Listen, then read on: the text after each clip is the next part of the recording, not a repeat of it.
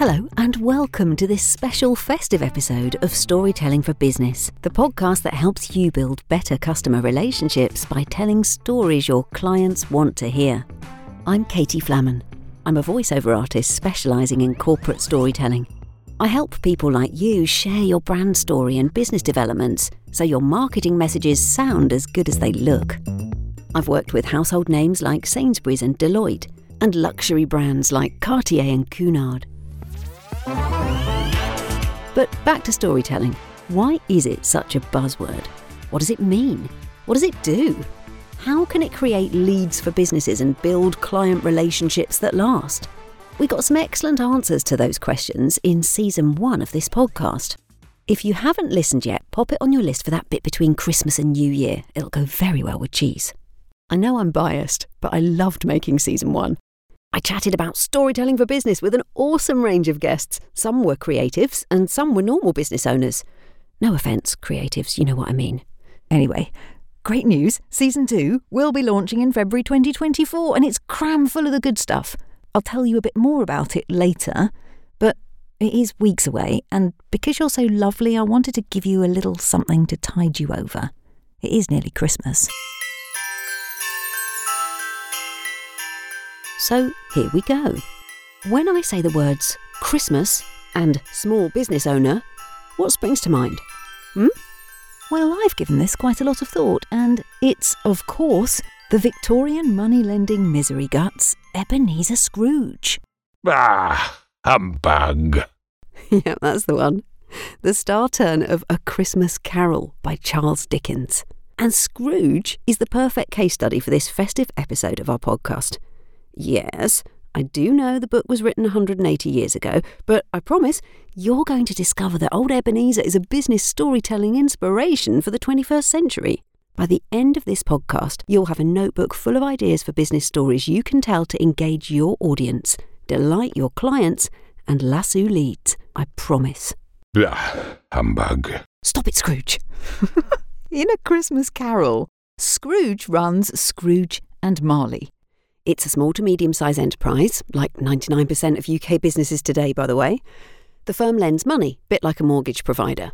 Scrooge is the surviving partner after the death of the other director, Jacob Marley, and they have one employee, Bob Cratchit. Even if you haven't read the book, I'm sure you've seen Muppet Christmas Carol, but here's a quick extract to remind you what we're dealing with, with help from a few of my voiceover friends. A Merry Christmas, Uncle. God save you, cried a cheerful voice. Dickens says that's the voice of Scrooge's nephew, but in the interests of promoting female performers, in our version, the voice is that of Scrooge's niece, who came upon him so quickly that this was the first intimation Scrooge had of her approach. said Scrooge. Humbug. Christmas a humbug, Uncle, said Scrooge's niece. You don't mean that, I'm sure. I do, said Scrooge. Out upon Merry Christmas. What's Christmas time to you but a time for paying bills without money? A time for finding yourself a year older and not an hour richer? A time for balancing your books and having every item in 'em through a round dozen of months presented dead against you? If I had my will, every idiot who goes about with Merry Christmas on his lips should be boiled with his own pudding and buried with a stake of holly through his heart.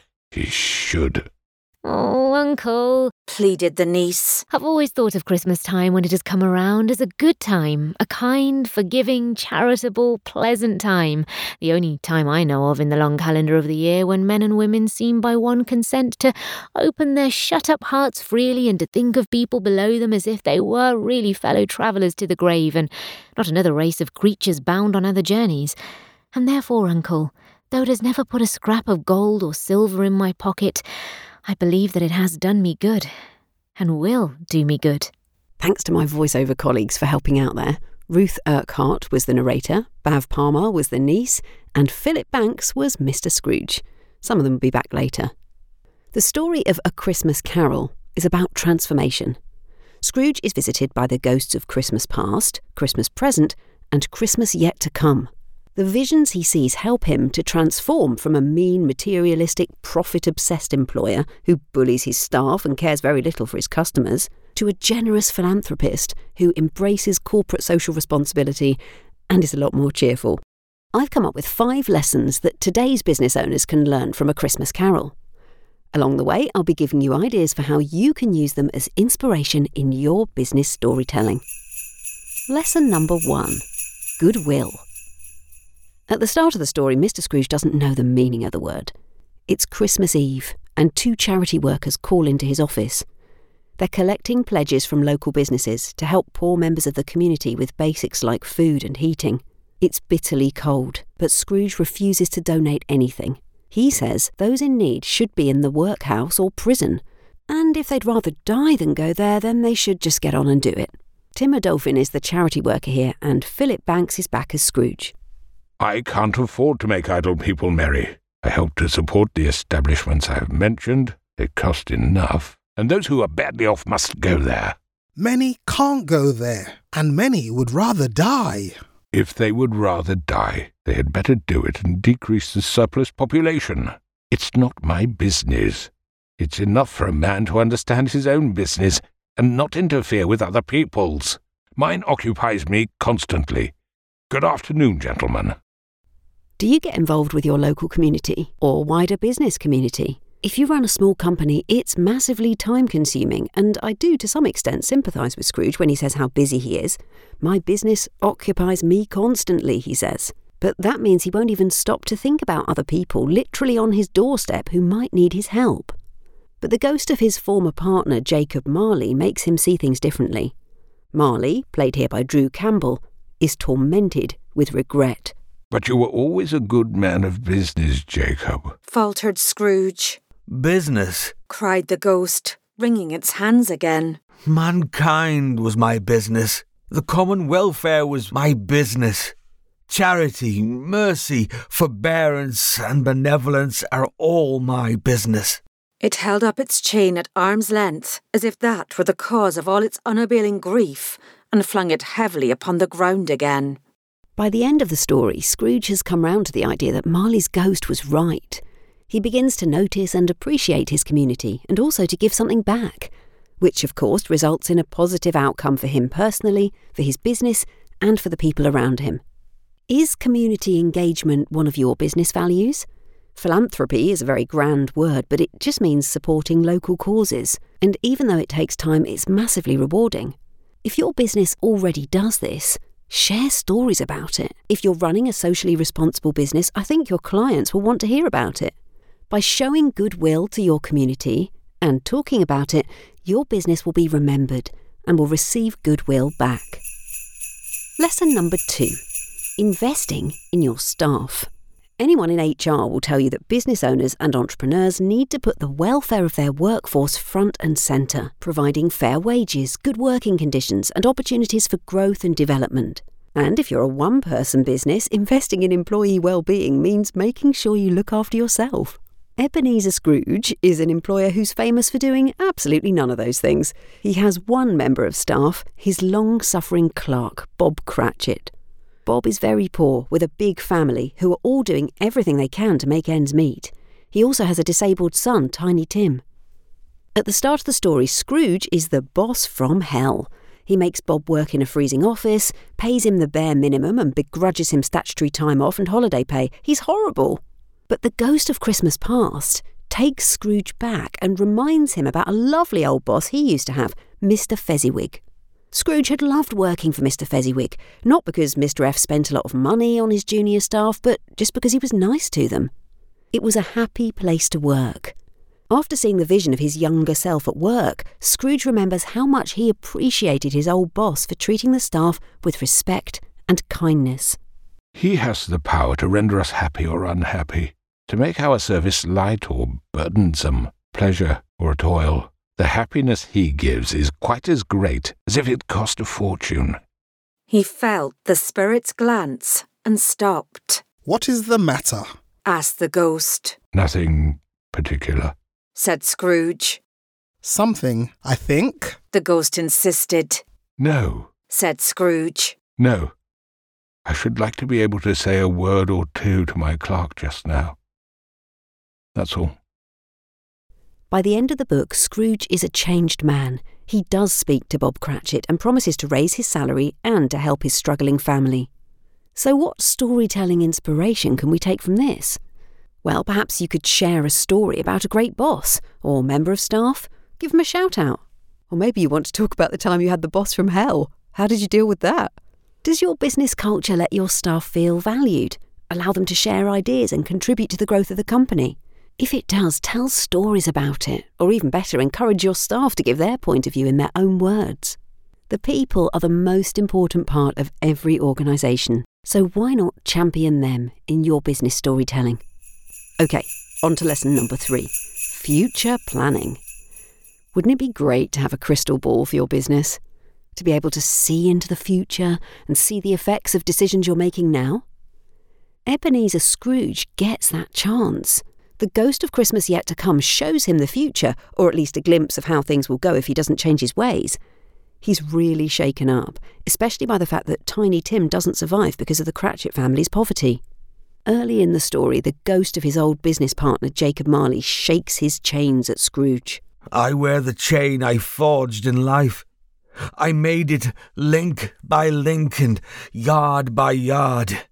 I girded it on of my own free will, and of my own free will I forged it. When he was alive, Marley believed in short term, profit driven thinking, and look where that got him. The story's telling us that as business owners and as human beings, we have a choice in how we behave and how we react to things. It's our greatest freedom. And rather than focusing on the short term, it's much healthier to have a long term perspective. If we want to ensure the future is bright for our businesses and our kids, we need to put sustainability high up on our agendas. I don't think it's too big a leap to say that one of the lessons in A Christmas Carol is that we have a responsibility to grow our businesses sustainably and to consider the broader impact of our decisions, not only on our business, but also on society and the planet. So, here are some business storytelling ideas. What would a crystal ball do for your business? Can you predict trends in your industry? Can you see where things are going? How are you planning for the future? Do you have a sustainability plan? What about looking back? Share a story about how you used to do things. Do you have a message for your younger self? Or as we're thinking about the future, what's your message to future you? Lesson number four ties in with this. It's around the theme of transformation. A Christmas Carol shows us it's never too late to change. Say sorry, make amends, and do better. When Scrooge sees the future he's setting up for himself, he's horrified and asks the ghost of Christmas yet to come for reassurance that it's not too late to change things. Spirit, He cried, tightly clutching its robe. hear me. I am not the man I was. Why show me this, if I am past all hope? Assure me that I yet may change these shadows you have shown me by an altered life. As entrepreneurs and business owners, we have the power to change. The end of the year is a good time to look back and reflect on what went well this year and what didn't. You might want to share this in your storytelling. It's difficult, but being vulnerable, honest, and open is a surefire way of building a rapport with clients. They'll respect you for it. Do you have regrets? Are you making changes? What are you going to do differently? Do you have plans to rectify past mistakes? How is your business evolving to meet the changing needs of your customers? And our last lesson is about embracing the spirit of Christmas. There's a lot of talk about Christmas spirit at this time of year, obviously, but what does it actually mean? Well, I think Christmas spirit is about compassion, empathy, giving and forgiving, togetherness, thinking about others, being selfless, and taking stock of what's important. It's maybe about renewal too, becoming better versions of ourselves. At the end of the story, Scrooge promises to live by the spirit of Christmas all year round. I will honour Christmas in my heart and try to keep it all the year. And here's what happens. Scrooge was better than his word. He did it all, and infinitely more, and to Tiny Tim, who did not die, he was a second father. He became as good a friend, as good a master, and as good a man as the good old city knew. And it was always said of him that he knew how to keep Christmas well. The spirit of Christmas might not be important or appropriate for you or your business, but maybe some of its elements are? Are compassion and empathy important to you? What about forgiveness, togetherness, and renewal? Are they part of your business values?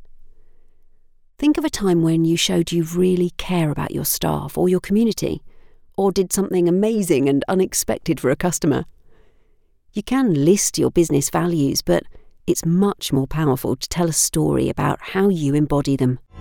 So, those are my five big lessons from the book, and I've given you lots of storytelling content ideas for your business marketing, inspired by Ebenezer's experiences. Told you. But if you're anything like me, it'll only take a couple of liqueur chocolates for you to forget the lot. And we can't have that. So, here's that little something I promised at the beginning gifts. Yep, G I F T S.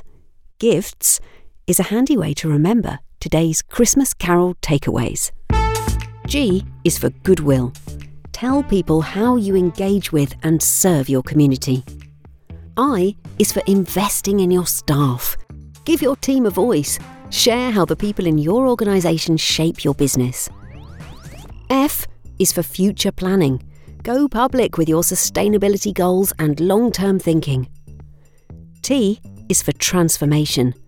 Open up about how your business is developing, changing, and how you've learnt from your mistakes.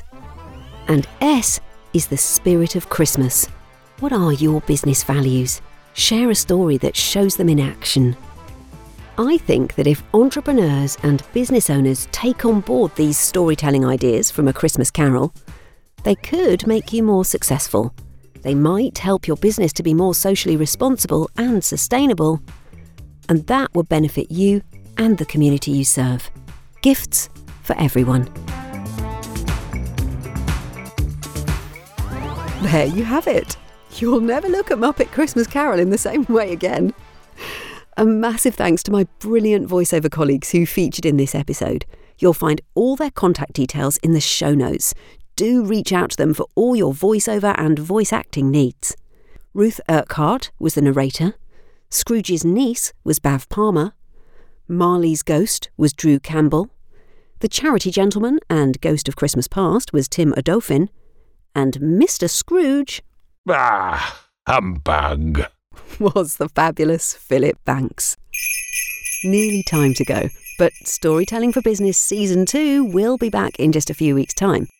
We'll be tackling origin stories, brand stories, the stories hidden in your data, story pitches, and the three most important stories your business can tell. Plus, regular business owners share their stories too.